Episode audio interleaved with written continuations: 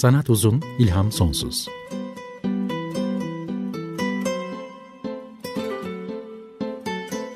Sanat üzerine psikolojik sohbetler. Hazırlayan ve sunan Şenol Ayla.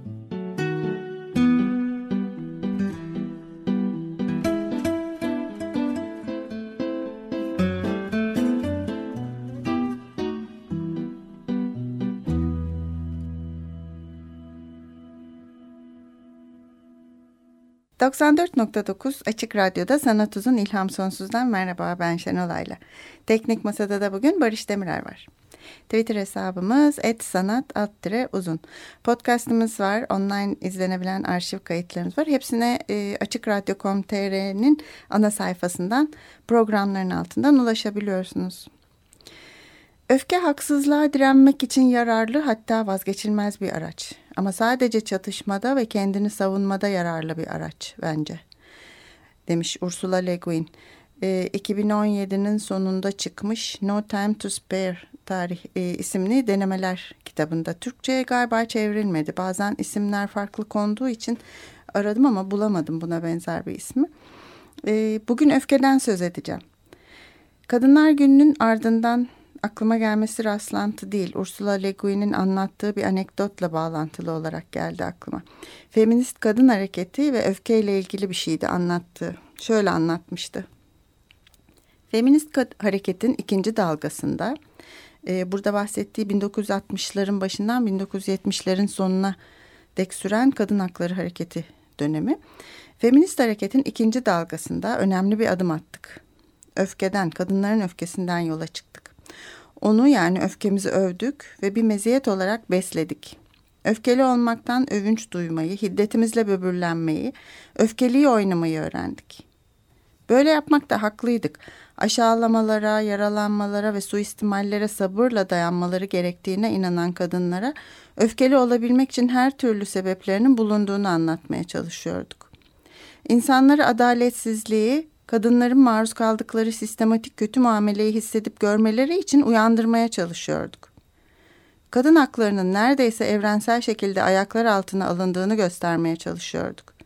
Ve buna hem kendileri hem de başkaları adına kızmalarını ve karşı çıkmalarını sağlamaya çalışıyorduk. Öfke kuvvetli bir şekilde dışa vurulan öfke adaletsizliğe karşı iyi bir cevaptır. Öfke zorbalıktan güç toplar ve zorbalık da öfkeden. Öfkelenme zamanıydı o zamanlar. İşte öyle zamanlardı.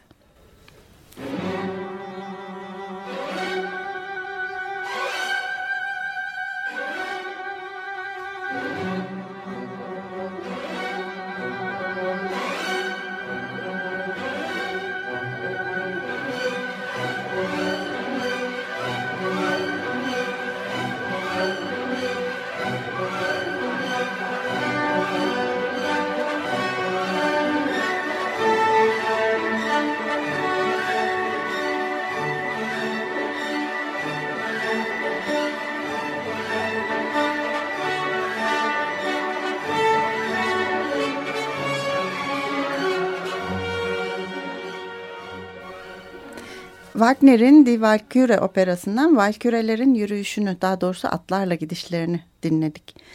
Öfke daha doğrusu gazap yaratan ve onu da iyi yansıtan bir besteci bence Wagner. Görkemli ilahi bir öfke. E, Valküre'de Nordik mitolojide e, savaşta hangi askerin ölüp hangisinin sağ kalacağına karar veren kadınlar grubu. Bu nedenle kadınları öfkelenmeye davet eden Ursula Le Guin'den söz ederken bu parçanın e, hiç değilse girişini uygun ıı, buldum dinlemek için. Çok yakında kaybettiğimiz yazar bilim kurgunun kraliçesi Ursula Le Guin böyle demişti. İşte öfke kuvvetli bir şekilde dışa vurulan öfke adaletsizliğe karşı iyi bir cevaptır. Evet öfke yedi günahtan biri. Her obsesif insan gibi bunları saymadan geçemeyeceğim. Kibir, açgözlülük, şehvet, oburluk, tembellik, kıskançlık ve öfke. Ee, öfke, kızgınlık e, aynı zamanda Arapçadan gelen haliyle gazap yine Arapçadan hiddet olarak da e, var dilimizde ve Farsçadan gelen de hışım var. Hepsi öfke ama bende yarattıkları duygular arasında fark var. Gazabın daha büyük ve daha boyutlu olması, hiddetin daha hızlı olması, hışımın iyice hızlı ve anlık olması gibi belki de karşılığı olmayan tamamen içsel kendi deneyimlerime dayalı algılar hissediyorum.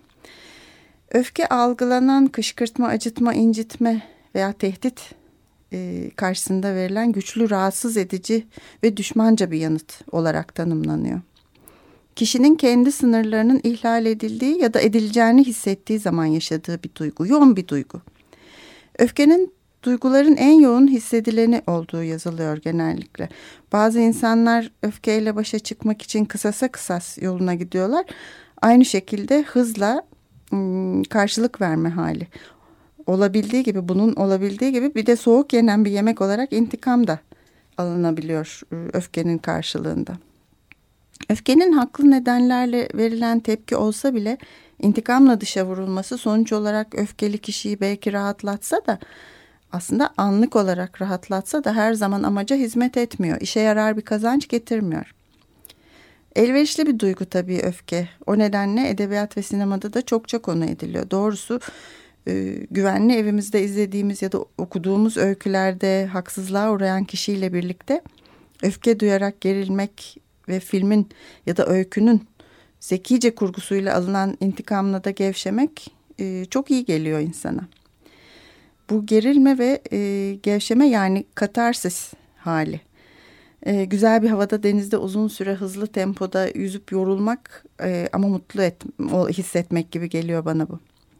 Katarsis e, Aristoteles'in poetikasından alınma bir sözcük ve izleyicinin e, ilk kullanıldığında Yunan tragediyası için e, seyircisinin acıma korku duyguları yaşayarak sonrasında da bir iç arınmaya dolayısıyla duygusal adalete yönelmesi durumu katarsis.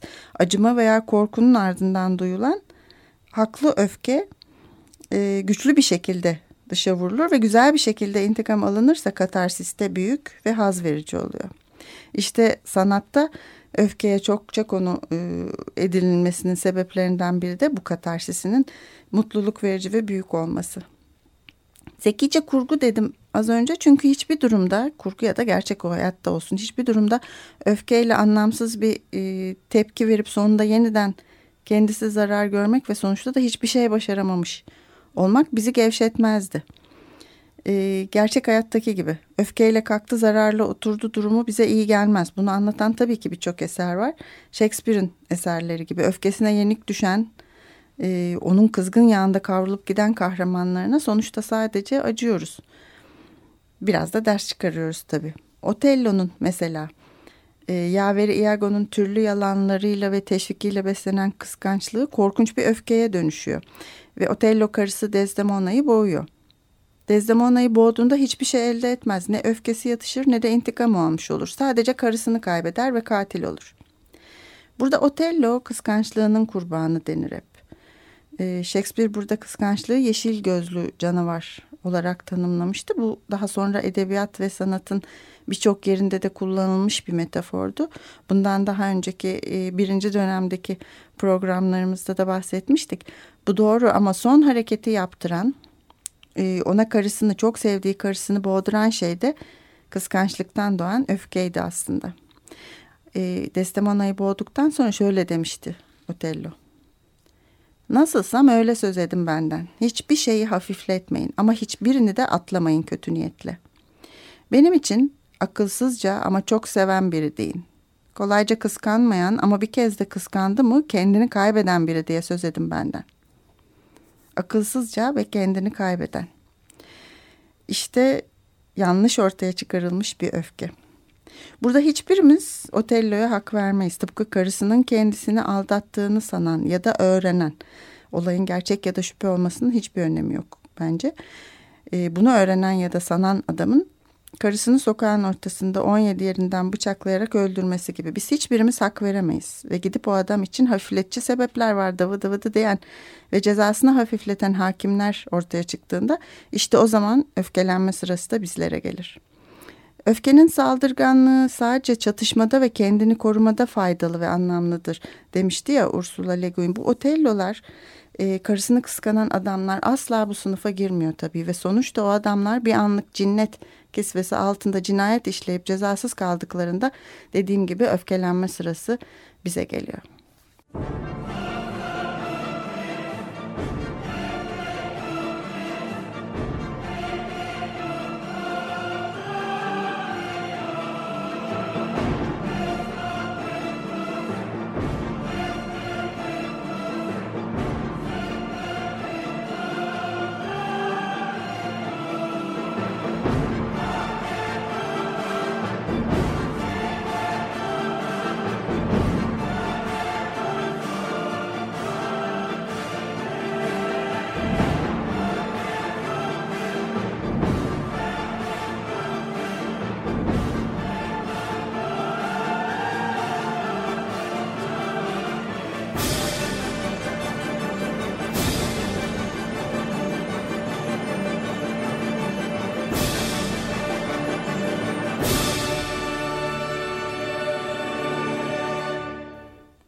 Carmina Burana öfkeli bir eser değil biliyorsunuz ama tam burası bu Carmina Burana'nın birinci bölümünün tam burası güzel ve öfkeli geliyor bana. Karl Orff'un e, eserini London Symphony Orchestra, Londra Senfoni Orkestrası çaldı ve Richard Hickox yönetti. E, bu zekice kurgulanma meselesine gelirsem öfkeye akıllı ve işe yarar bir tepki veren karakterler gözümüzde kahraman mertebesine yükseliyorlar evet. Bizde gevşetiyor ve rahatlıyorlar. Yine katarsis. Bu kahramanlık kişisel, yerel ve dar bir çerçeve içinde olabildiği gibi mesela intikamı seven Charles Bronson gibi. Başına hep bir şey gelir ve hep öfkesini şiddete dönüştürüp intikamını aldığında biz suya sabuna dokunmadan gerilip gevşeme zevkini yaşarız. Bu da bir katarsistir. Evet böyle yerel kişisel olabildiği gibi bir toplumu kurtaracak kadar geniş çaplı da olabiliyor öfke. Öfkenin dışa vurumu yüz ifadesiyle, beden diliyle ve bir takım fizyolojik yani normal bedensel tepkilerle oluyor ama işte agresyonla yani saldırganlıkla da ortaya çıkabiliyor.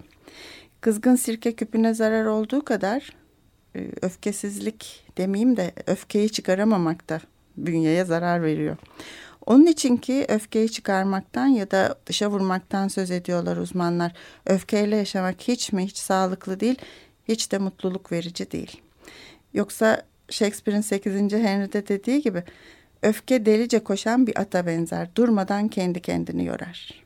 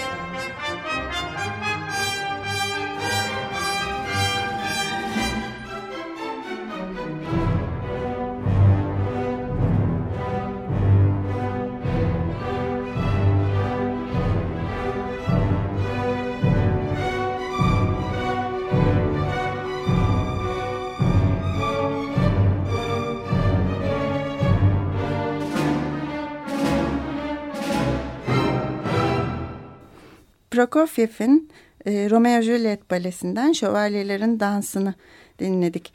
Bunun da girişini dinledik. Varşova Büyük Tiyatrosu Senfoni Orkestrası'ndandı ve e, Arthur Rubinstein yönetiyordu orkestrayı. 2012 kaydıydı bu. Bunun da tamamını dinlemedik, girişini dinledik. 94.9 Açık Radyo'da Sanat Uzun İlham Sonsuz'u dinliyorsunuz. Bugün Öfke'den e, söz ediyorum ve öfkeli klasik müzik parçalarına e, girişlerinden de bir parça dinliyoruz. Şimdi türlü çeşitli öfkeyle dolu çok güzel bir filmden söz etmek istiyorum. Benim çok sevdiğim bir film oldu bu. Asabiyim ben olarak Türkçe'ye çevrilmiş. E, Relatos Salvajes, Wild Tales olarak da bulunuyor İngilizcesi. Çok beğendim ben bu filmi. Ee, bir duyguyu bu kadar odakta ele alan yani başrole öfke duygusunu koyan pek başka bir film bilmiyorum. İntikam var, kıskançlık var ama hepsinin yanında da sonucu olarak bu filmde öfke var. Ee, İspanyolca bir film yönetmenliğini Damien Sifron e, yapmış. Kara komedi diyorlar ama türünün e, belirtilmesi gereken yerlerde dram, trajedi, komedi, korku, gerilim hepsi yazıyor. Hakikaten de öyle bir film. Ee, yönetmeni dışında birkaç yapımcısı var. Bu yapımcılardan biri de Pedro Almodovar. Ee, şiddet ve intikam temalı ve aslında birbirinden bağımsız altı tane e, kısa filmden oluşuyor. Altı öyküden oluşuyor. 87. Oscar ödüllerinde de yabancı dilde en iyi film dalında e, aday gösterilmiş. Ama 2014'te yine Kanda Altın Palmiye'yi almış. Ama bu hiçbir şey değil. Bu ödüller çok çok çok uzun bir ödül listesi var. Altı ayrı öyküden oluşan bu birbirinden bağlanmayan öykülerden oluşan Asabiyim benim. E, bunlardan biraz bahsetmek istiyorum. E, ilk bölüm Pasternak. Bu öyküyü anlatmamak için kendimi zor tutuyorum ama anlatmayacağım. Sadece girişini anlatacağım. E, izlemeniz gerek çünkü çok şaşırtıcı, en şaşırtıcı e, öykü bu.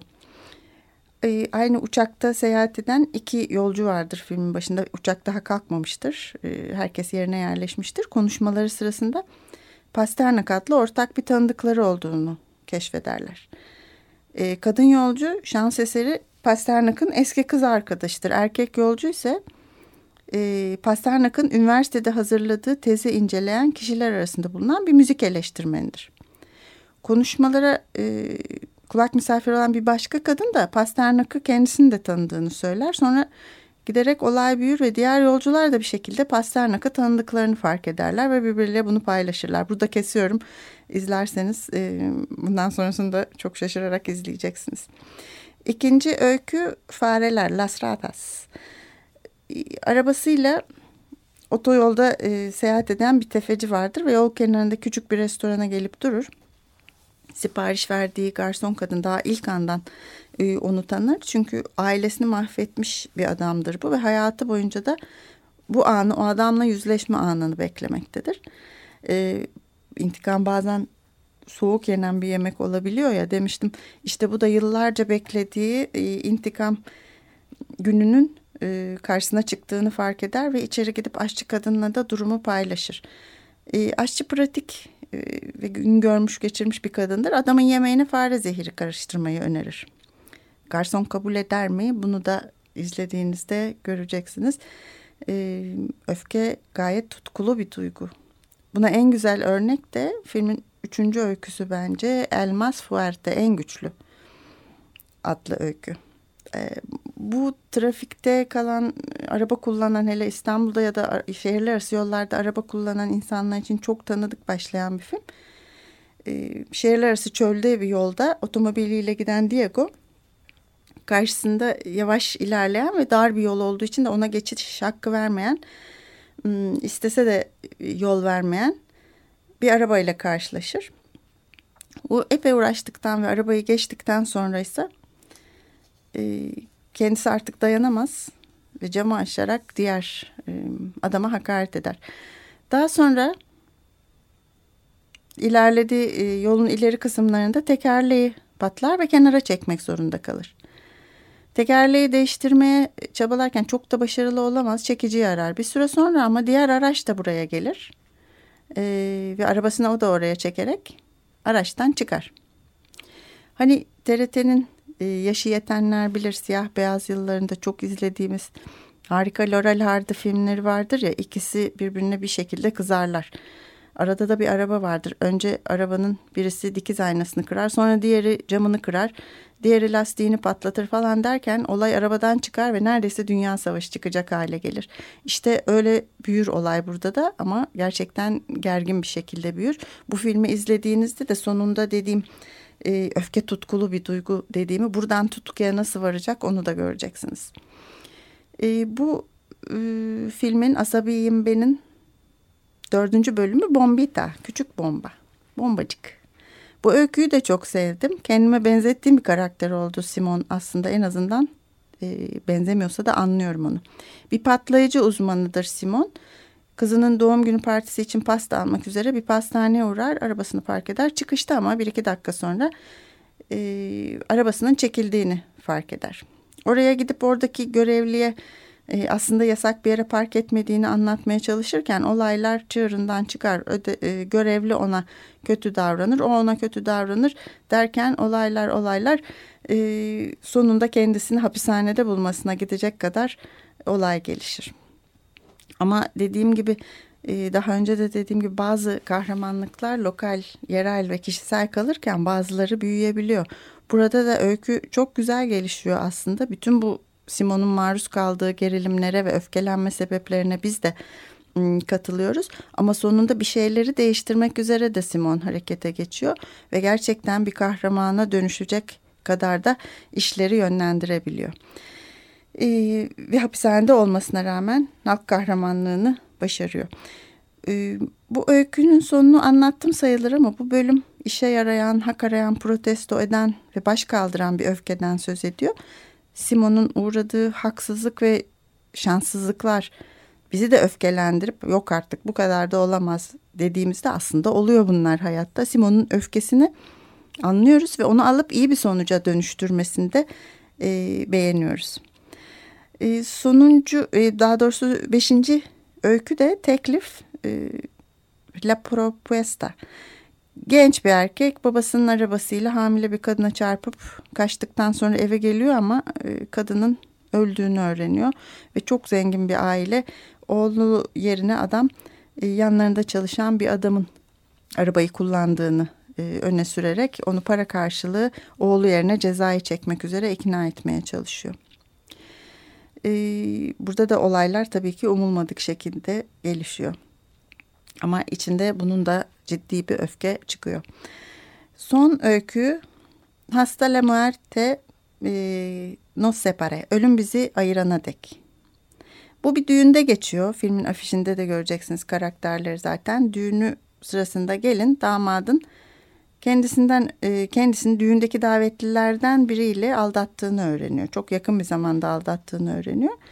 E, ve bunun doğruluğunu damat da doğrulayınca olaylar çığırından çıkarak fazlasıyla büyüyor.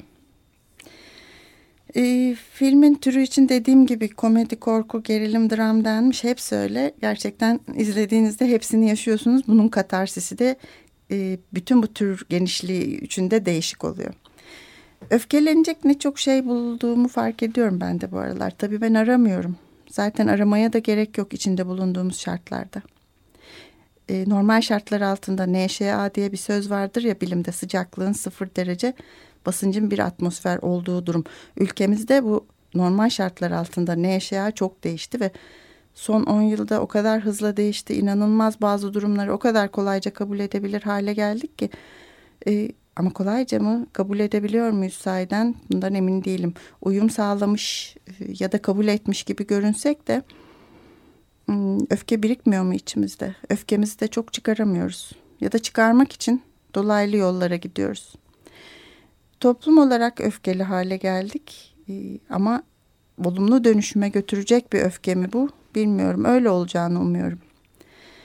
Ne zaman kendime acımaya başlasam bunu hiddetli bir öfkeye çeviriyorum. Bu ileri yaşımda bile bu son derece öfkeli olabilmeyi başarıyorum demişti e, yaşamının son yılında John Berger.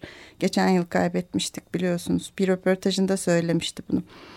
Öfkelenelim tamam ama buna da hakkımız var. Peki sonrasında ne olacak? Öfke haksızlığa direnmek için yararlı hatta vazgeçilmez bir araç. Ama sadece savaşta ve kendini korumak için bir yararlı silah demişti Ursula Guin. Dedikten sonra da şöyle devam etmişti. e, hakların hiçe sayılmasından öfke doğar ama hakların kazanılması öfkeyle sağlanmaz. Ancak inat ve azimle adaletin peşinde koşmakla kazanılır haklar. Geçmişteki bir öfke hala sürüyorsa yersiz ve adaletsiz olur. Sonra da tehlikeli. Kendi hatırından beslenen, kendi kendine değer kazanan öfke amacını kaybeder. Pozitif aktivistliği değil, geri çekilme yani regresyonu, obsesyonu, intikam ve kendini beğenmişliği ateşler. Yakıcıdır, kendi kendini çoğaltır ve sahibini de yıkıma götürür. Evet, e, öfkelenmeye gerek olmayacak. En azından öfkelenirseniz bile öfkenizi doğru yoldan çıkarabileceğimiz güzel bir hafta geçirmenizi dilerim. Hoşçakalın.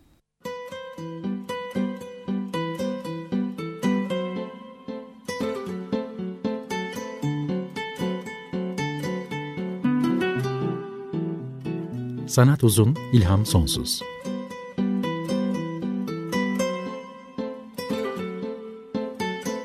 Sanat üzerine psikolojik sohbetler. Hazırlayan ve sunan Şenol Ayla.